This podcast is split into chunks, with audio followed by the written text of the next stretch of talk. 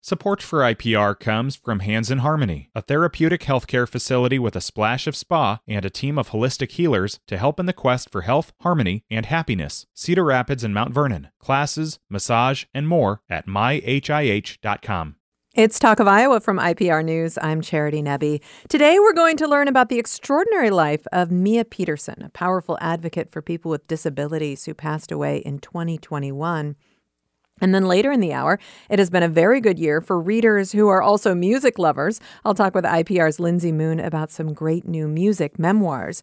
But first, it's time to go back to the State Historical Museum of Iowa. After five years of navigating around building renovations, the museum is fully reopened and features a new exhibit called Civics in Action.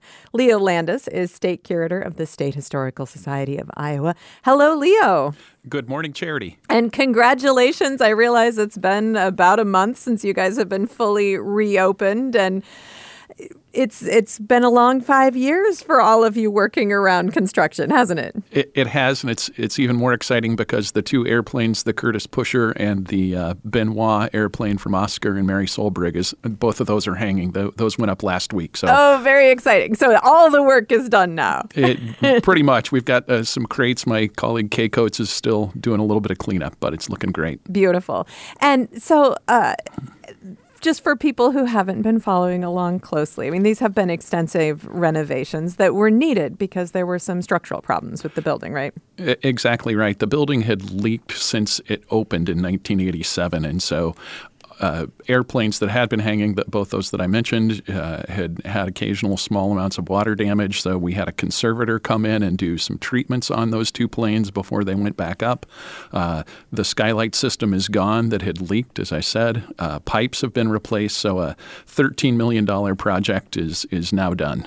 And that means that all of these treasures are far more safe than they were before because you don't have water leaking into the building. So that's exciting. Right. It was it was bad for guests and for artifacts too. Right. Right. So this new exhibit, Civics in Action, is is one of the the wonderful things that people who are now ready to go back to the State Historical Museum will see. Tell me a little bit about your vision for this exhibit.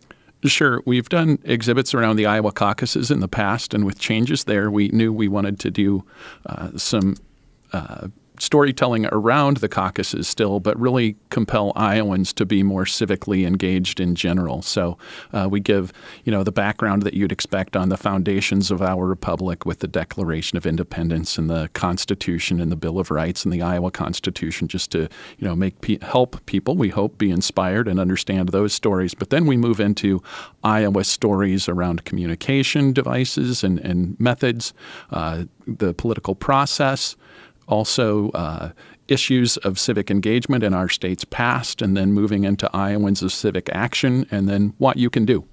Well, and it's you know the the caucuses have kind of sucked all the oxygen out of the room for I don't know my entire lifetime and a little bit a little bit beyond that. So it's a wonderful reminder that Iowa has been uh, an important state changes have been made in Iowa. People have been civically engaged. There have been some incredible leaders that have come out of Iowa. I mean, this we have a long tradition that's bigger than the caucuses. That's exactly right. One of the fun things with this exhibit was to find photos of presidential visits as part of campaign efforts in the past. So we've got uh, a photo of former President Theodore Roosevelt up in northwest Iowa uh, campaigning in the early 1900s. He's, he's in a out of office by that time, but campaigning for Republicans. We've got Harry Truman's whistle stop campaign. So, reminding people, even before the Iowa caucuses, our state has always played a big political role.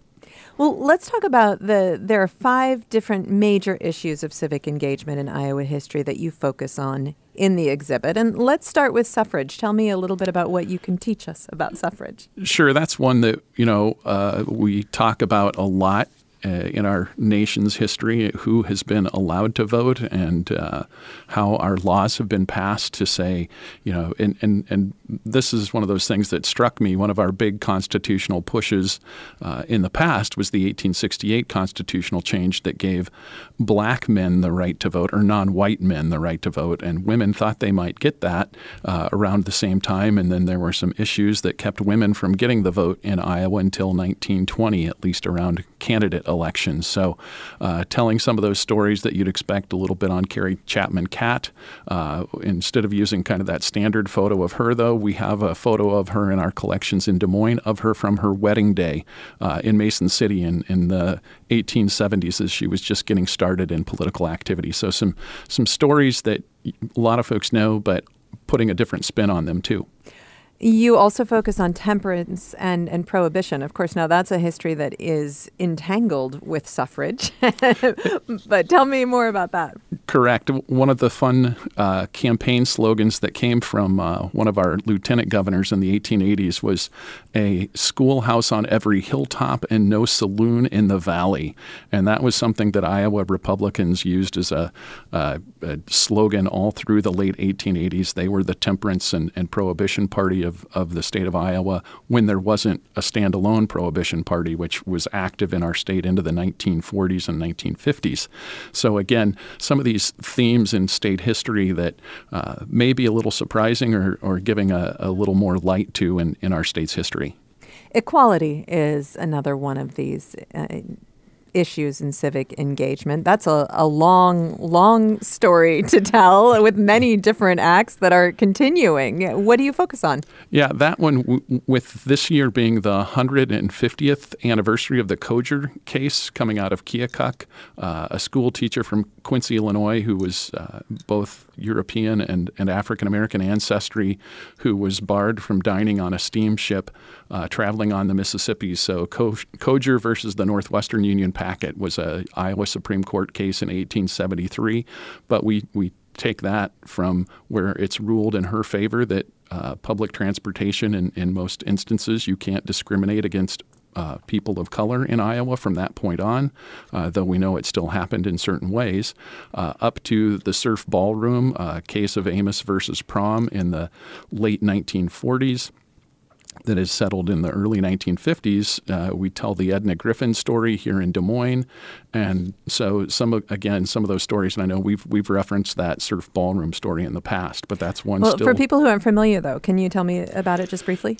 Yeah, LaFawn Amos, she and her husband and some uh, friends who were black Iowans were on their way to a concert at the Surf Ballroom with uh, Lionel Hampton Sr., and they had been to concerts in the past. When they get there, and I, I think it's 1949, uh, they are told they will not be allowed admission because the Surf does not allow black patrons. And it's really the last major civil rights case in Iowa around race. It, it does go to a district court. It doesn't have to go to the Iowa Supreme Court, where uh, the Surf was the management company was a Chicago-based uh, management company called uh, Prom, and so that was that was the Amos is is LaFawn Amos, and then Prom is the management company of the Surf. So again, the last major case in our state's civil rights uh, history.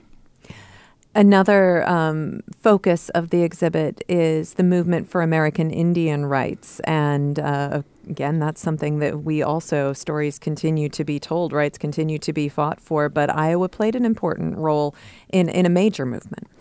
Right. And no, you have talked about Maria Pearson's story out of, uh, first out of uh, western Iowa in Cass County, uh, and then out of Story County, where her husband had worked for the Iowa Department of Transportation, previously called the Iowa Highway Commission.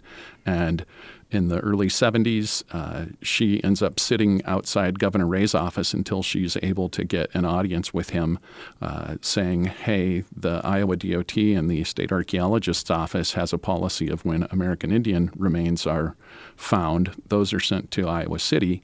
And in the case of Euro American bones, those get reburied. And so Iowa needs to have a different uh, protection policy for graves. Uh, the American Indian movement is one, too, that comes out of uh, Minneapolis as a, a, movement, but there was a Des Moines movement too that was petitioning uh, Governor Ray, and in fact, it affected the historical museum at the time because we still had human remains on display in the early 1970s from from Native Americans. So, understanding that legacy of American Indian rights that then transitions uh, into today with with uh, leadership at the settlement and across the state as well.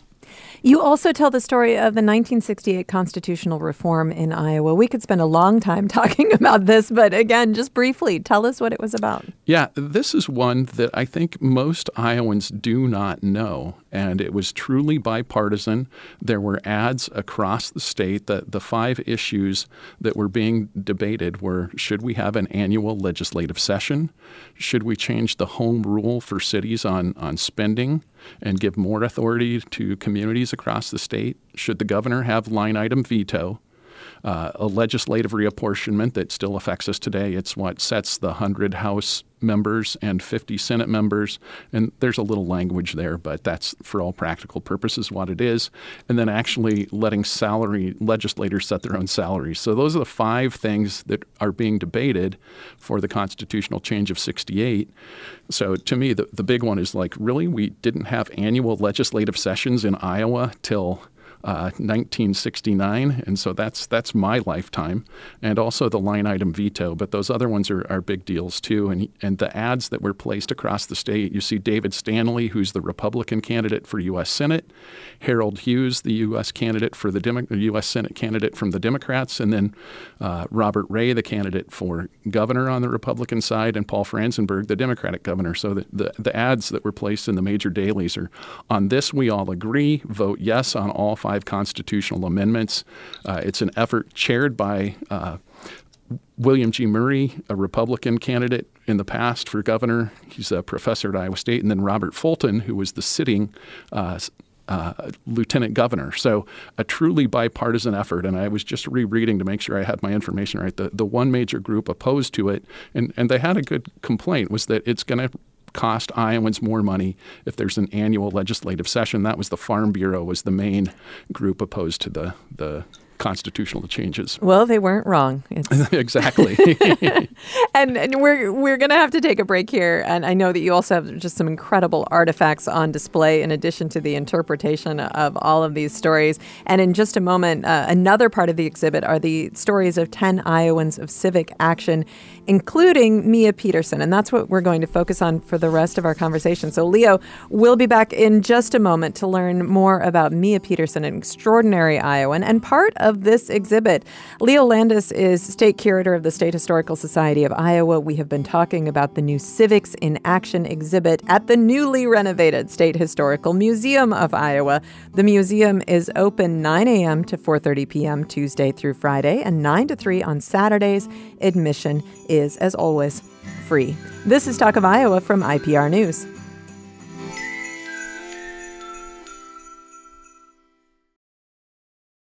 Support for IPR comes from Hands in Harmony, a therapeutic healthcare facility with a splash of spa and a team of holistic healers to help in the quest for health, harmony, and happiness. Cedar Rapids and Mount Vernon. Classes, massage, and more at myhih.com. Hi, it's Terry Gross, the host of Fresh Air. We bring you in depth, long form interviews with actors, directors, musicians, authors, journalists, and more. Listen to our Peabody Award winning Fresh Air podcast from WHYY and NPR.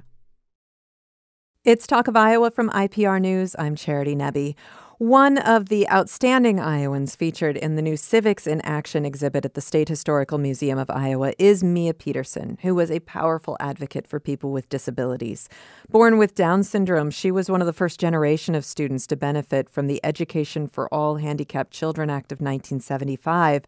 But she still had to fight for her rights and show doubters what was possible. She grew up in Webster City and ran on her school's cross country team. She acted in plays.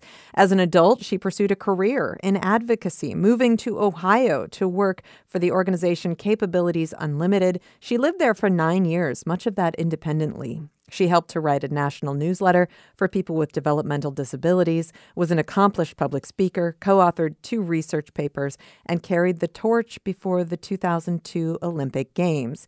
She was the first person with Down syndrome to sit on the board of directors for the National Down Syndrome Society. She passed away in 2021, and this year, Friday, November 24th, has been declared Mia Peterson Self Advocacy Day in Iowa.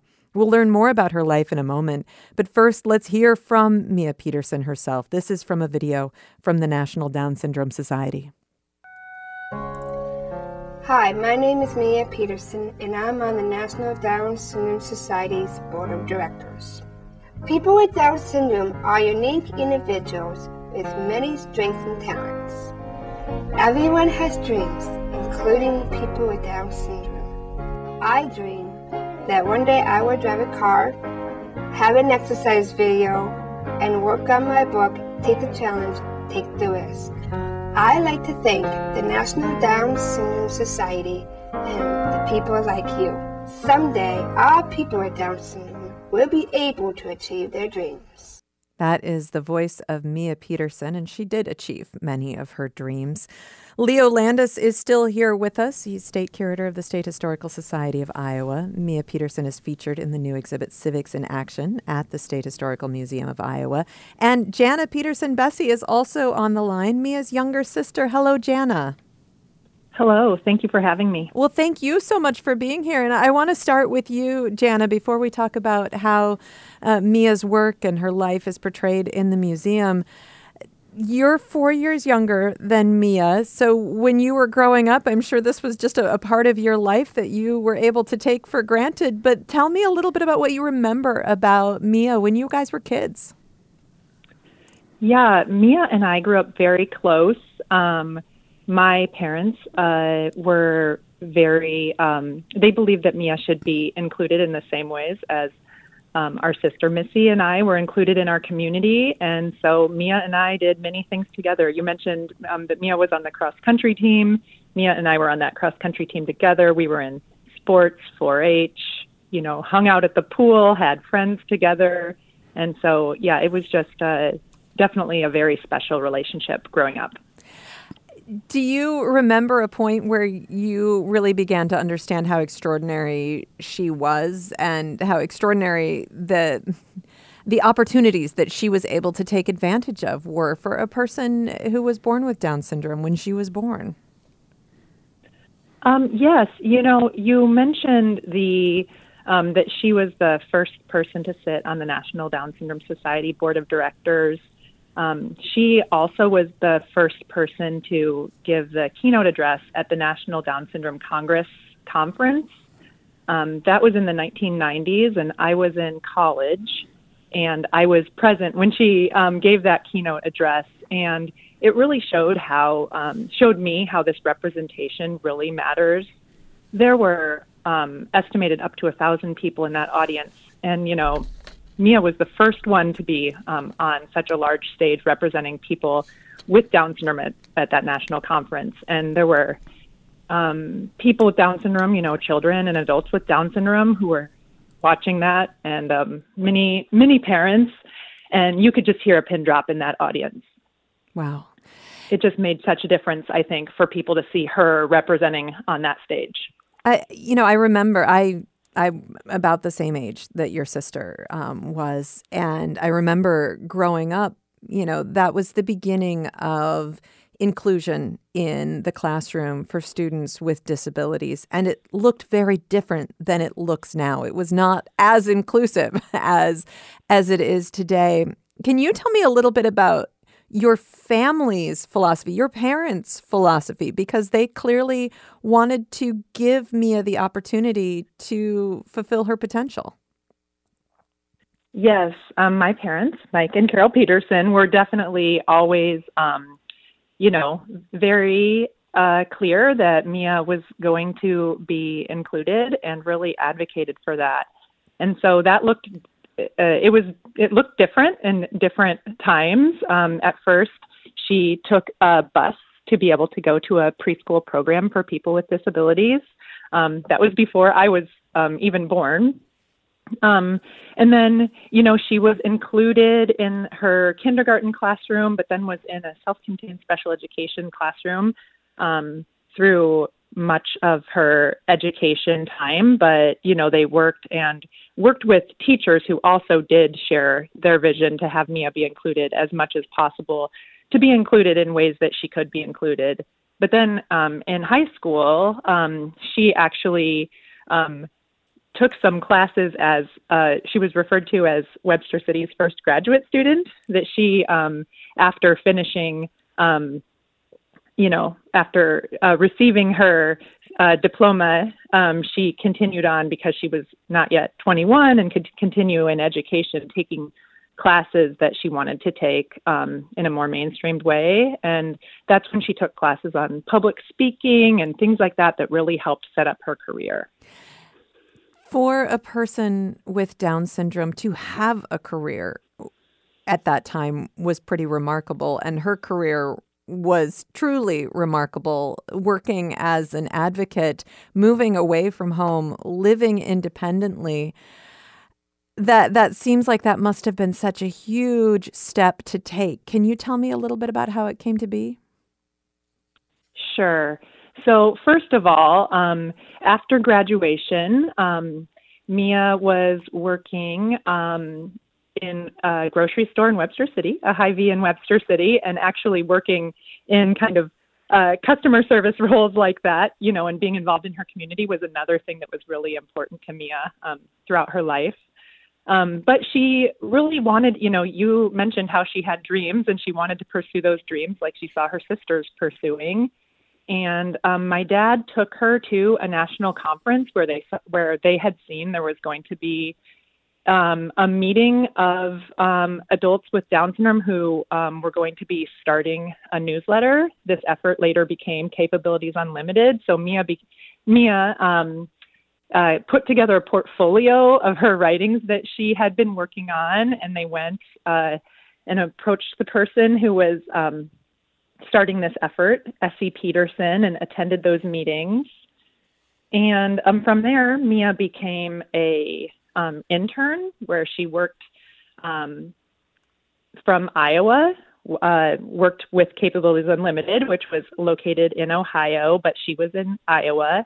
And then as she gained skills, uh, I, they just kind of platch, hatched a plan together, S.C. Peterson and Mia, and then bringing that to my parents for her to um, move to Cincinnati for a short term short term stint um, working at Capabilities Unlimited it was really kind of cool timing that a friend of S.C. Peterson's in Cincinnati, um, their family had had a, a child with Down syndrome, and they were looking for a parent helper as they also had a new baby who could help out with their child with Down syndrome. Mia had worked in daycare in Webster City, and so she also had kind of those skills looking after children. And so she lived in the apartment above their house and helped take care of their young child with Down syndrome while also getting to participate in, um, you know, with her, advance her job with Capabilities Unlimited being in Ohio.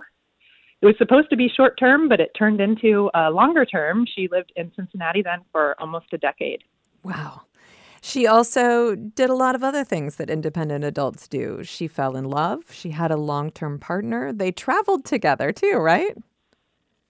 Yes, uh, Joseph Buchrader, Mia's partner, they went on many cruises. That was kind of their favorite thing to do, and other adventures. Um, Joseph, my kids actually call Joseph their Uncle Joe, and he just was visiting us last weekend oh, um, nice. here, uh, yeah, at our house. And uh, yeah, that was a really um, lovely relationship. And um, Mia always said that having a relationship was another one of her dreams, right? Being able to have um, that um, in her life.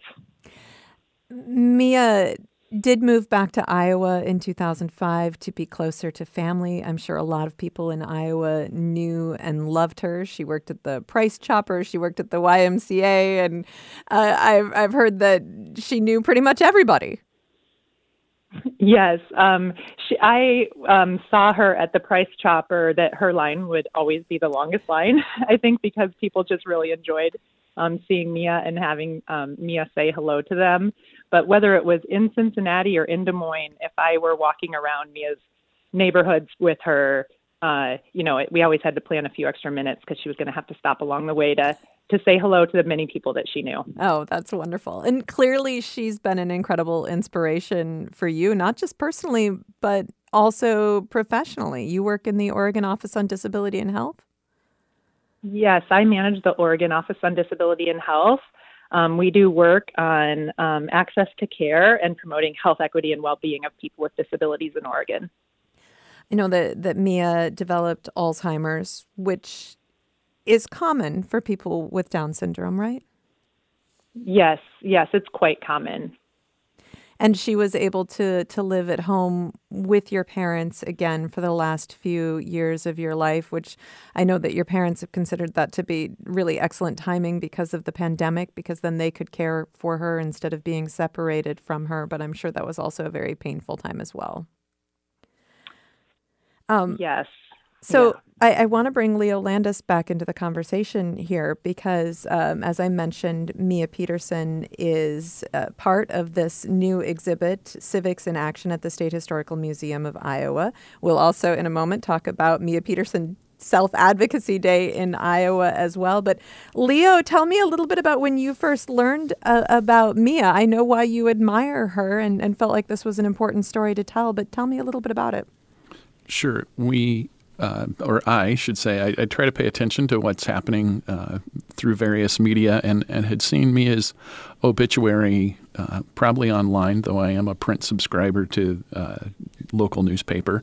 And so uh, saw just, you know, this story of a compelling Iowan who I had not heard of her story. We, again, look for stories uh, that represent broad experiences and, and important stories of our state's history, uh, but also those surprising stories that we feel like should should be promoted and, and shared to Iowans. And so, learning of Mia's self advocacy, uh, all the things that she did, you know, it's it's the sort of life we all aspire to, and it's like people should know this story. What's an opportunity? So reached out to Carol and Mike Peterson, her parents, and said, "Don't know when we would ever be able to tell this story, but down the road, this is summer of 2021, uh, or shortly thereafter, after Mia passed, said, you know, I would love to talk to you about how we might be able to include Mia's story someday in a in a museum exhibit." And and I know that the family has shared with you some really precious artifacts. What do you have on display? so uh, reached out to uh, Mike and Carol, and and then uh, always try to keep uh, her sisters Missy and Jana in the loop too on what's what's happening. Said you know to represent her life in Iowa, her high school letter jacket from Webster City would be a great thing to be able to borrow from the family and have it on display. We, we usually like to only exhibit artifacts that belong to us, but felt like this was such an important story. Could we borrow that letter jacket from Webster City High School from the early 1990s, and also then her Olympic torch that uh, she carried when she ran it through Cincinnati as part of the torch relay of, of 2001 2002. So, could we borrow those two things? And, and on the torch, just for background, it says, Light the fire within.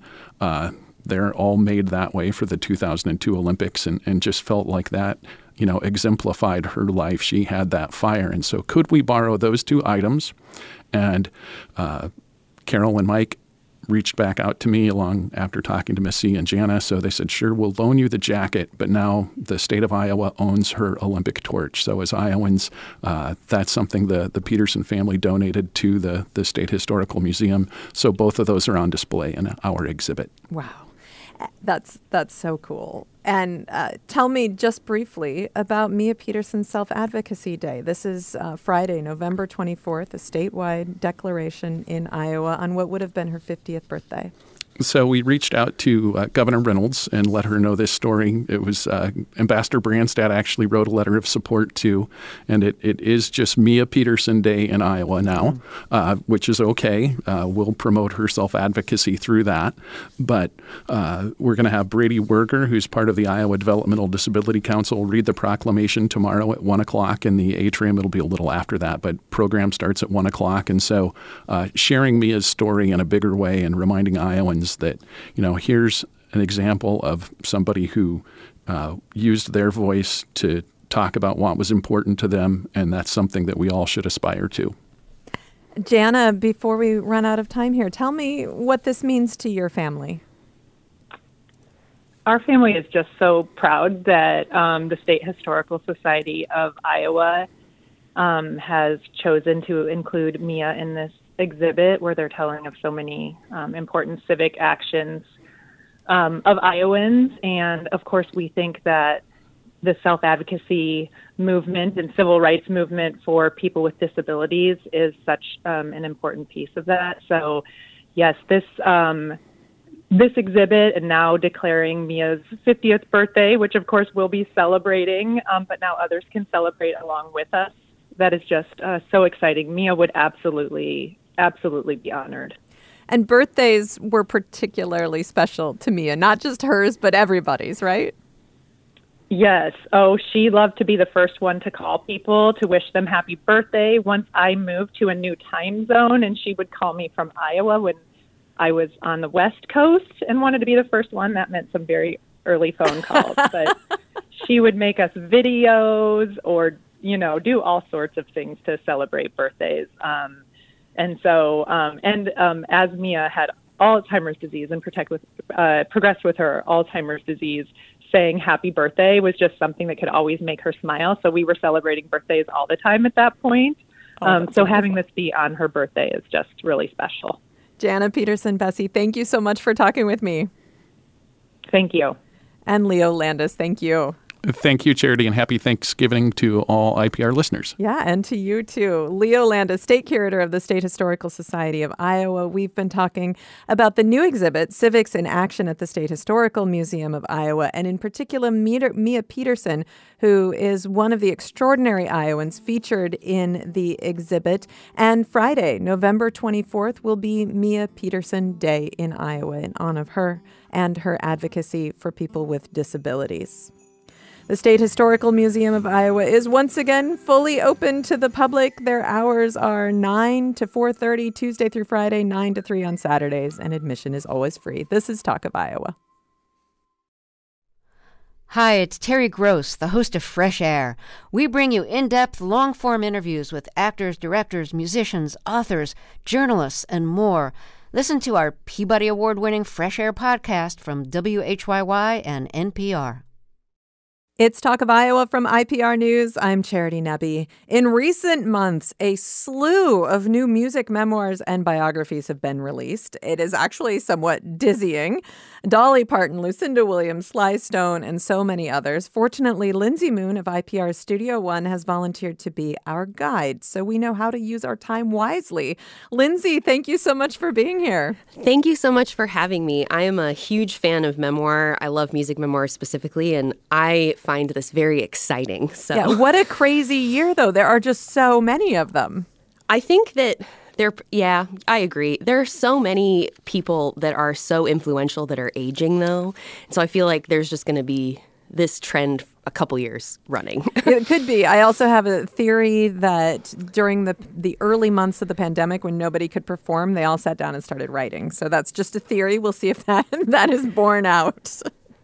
um, so let's dive right into this list, Lindsay, because there are so many. Um, and let's talk with uh, the new book by Lucinda Williams. Don't tell anybody the secrets I told you. And Lucinda Williams has such a strong following.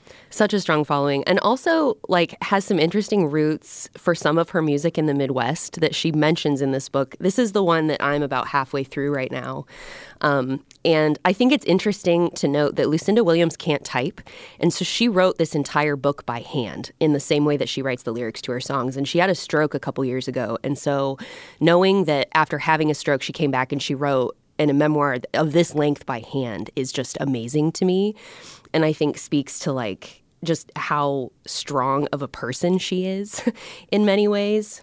Um, I think it's interesting also that she's got a, an album out this year as well that kind of goes with the book that came out in June on Highway Records uh, called Stories from a Rock and Roll Heart.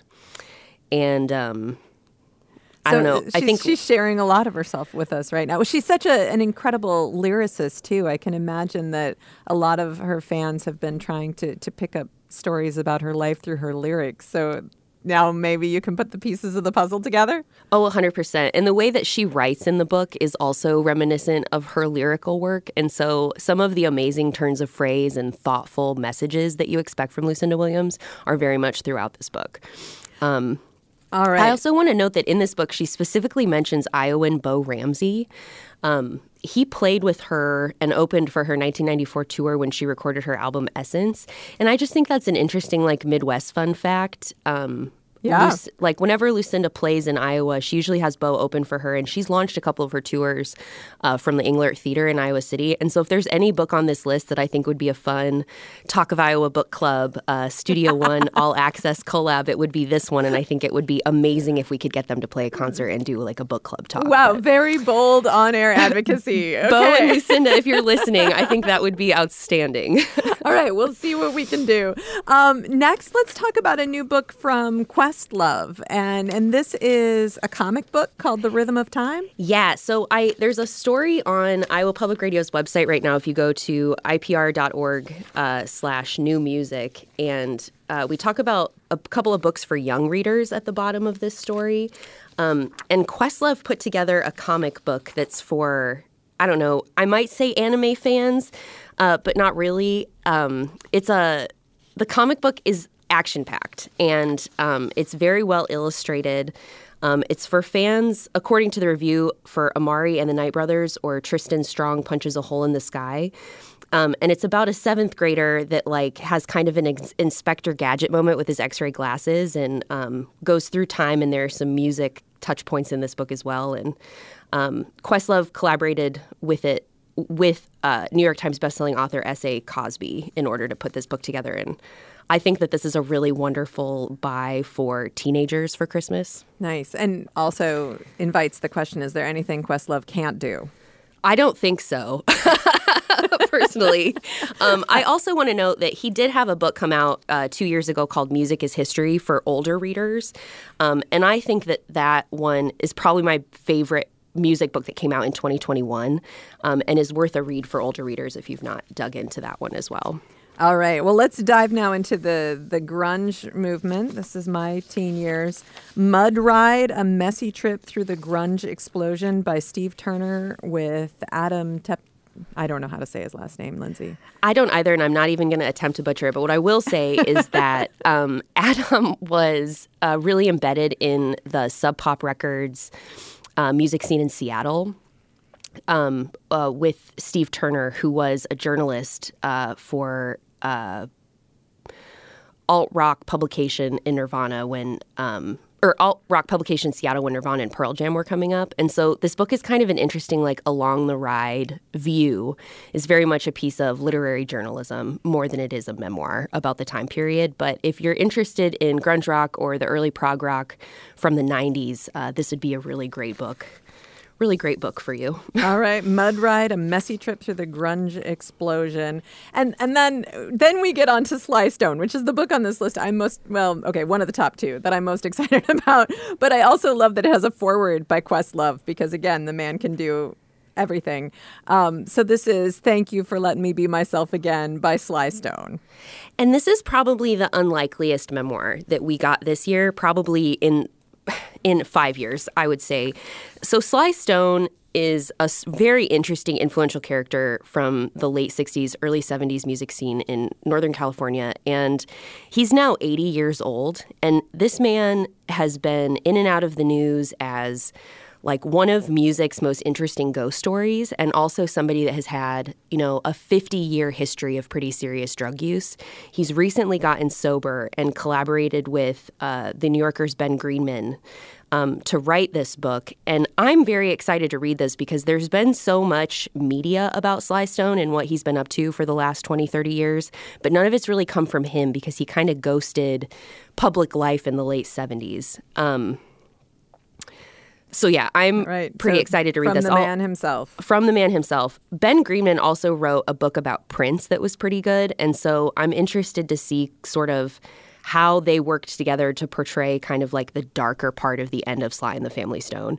Um, I'm also interested to see how they talk about and how Sly writes about being the band lead for one of the one of the first um, multiracial and mixed gender bands from that from that time period. Thank you for letting me be myself again by Sly Stone, along with Ben Greenman. Um, next up, you've got Lunacy, the curious phenomenon of Pink Floyd's Dark Side of the Moon, 50 years on by John Kruth. Yeah, so there are a lot of books out about Pink Floyd. Um, I want to note that in addition to this book, if you've got somebody in your life who's a really big Pink Floyd fan, there's also a 50th anniversary box set repressing of Dark Side of the Moon on vinyl that comes with um, a Hipgnosis picture book of some of the art that went along with it. And so Hipgnosis was the art house that did a lot of the album covers for some of the bands uh, that were coming up in the early 70s um, with Pink Floyd.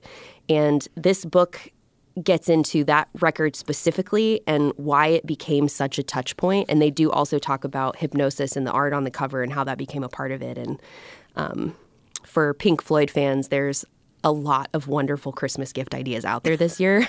this book with that box set would be a fantastic set for somebody who you know who's really into psych rock and early psych rock. Right. Who knew this would be your year? Okay. Lunacy, the curious phenomenon of Pink Floyd's Dark Side of the Moon, 50 years on by John Kruth. And then uh, talk about good timing, the new biography of Tupac Shakur, the authorized biography by Staci Robinson. So this is also uh, a figure in music history that's had a lot written about him. This book specifically is one that I'm interested in reading because author Staci Robinson uh, pulls from a lot of Tupac's private notebooks, letters, and other recorded conversations that he had with his mom. Um, and so, if if you're interested in what's going on with Tupac right now, I would say that this is a really interesting piece to dig in to find out a little bit about his early history and about some of the things about him that have been misunderstood over time. We've seen his case back in the news as Duane Davis has been charged with his 1996 murder. And I just, I mean, for somebody who was only 25 when they were killed, to have sort of the legacy that Tupac has, I think is really just incredible and very sad. And so I'm interested to dig into this book and see sort of what his family's viewpoint has been on some of what's gone on. Um, yeah. Tupac Shakur, the authorized biography by Staci Robinson. All right, somebody else who looms very, very large. We've got a new biography of Madonna, A Rebel Life by Mary Gabriel.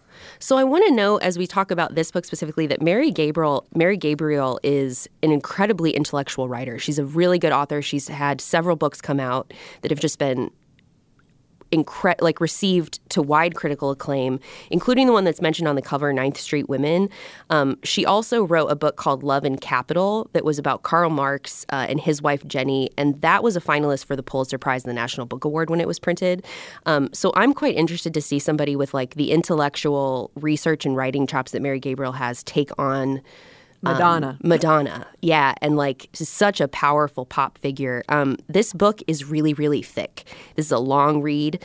Um, the publisher went ahead and posted the bibliography and the endnotes online instead of printing them in order to make the book uh, smaller. Something you so, could actually pick up. yeah, something you can actually pick up. So note that if you get this book, it is um, maybe one that's measured by its weight rather than pages. um, that being said, Madonna had such an incredible influence on so many people, and she was kind of a den mother to um, some of her gay friends at the time. And this book really digs into that. Um, and I'm quite excited to read this one as well. Uh, well, and uh, she's also told her story in so many different ways over the years that it'll be really interesting to have sort of an outsider perspective that, that really takes a deep look. 100%. And the book is also kind of organized as a travel itinerary. So it goes through the seven decades um, like of her career and talks about how much traveling she did and I didn't realize until I, you know, started digging into what this book was about that Madonna lost her mother when she was really young and grew up with like half a dozen siblings in Detroit. And so some of the information that the book starts with about her early life I found quite fascinating as well. So, um, next, we're going to talk about what I think is the most anticipated musical memoir of the year, but maybe I'm just speaking for myself. I, I know that uh, Britney Spears has kind of been getting a lot of the publicity, but hasn't everybody waiting been waiting for Dolly Parton to write about her life? Yeah, so Dolly Parton came out with a memoir in 1994 called My Life and Other Unfinished Business. And this is kind of the follow up that's specifically about her look and her style.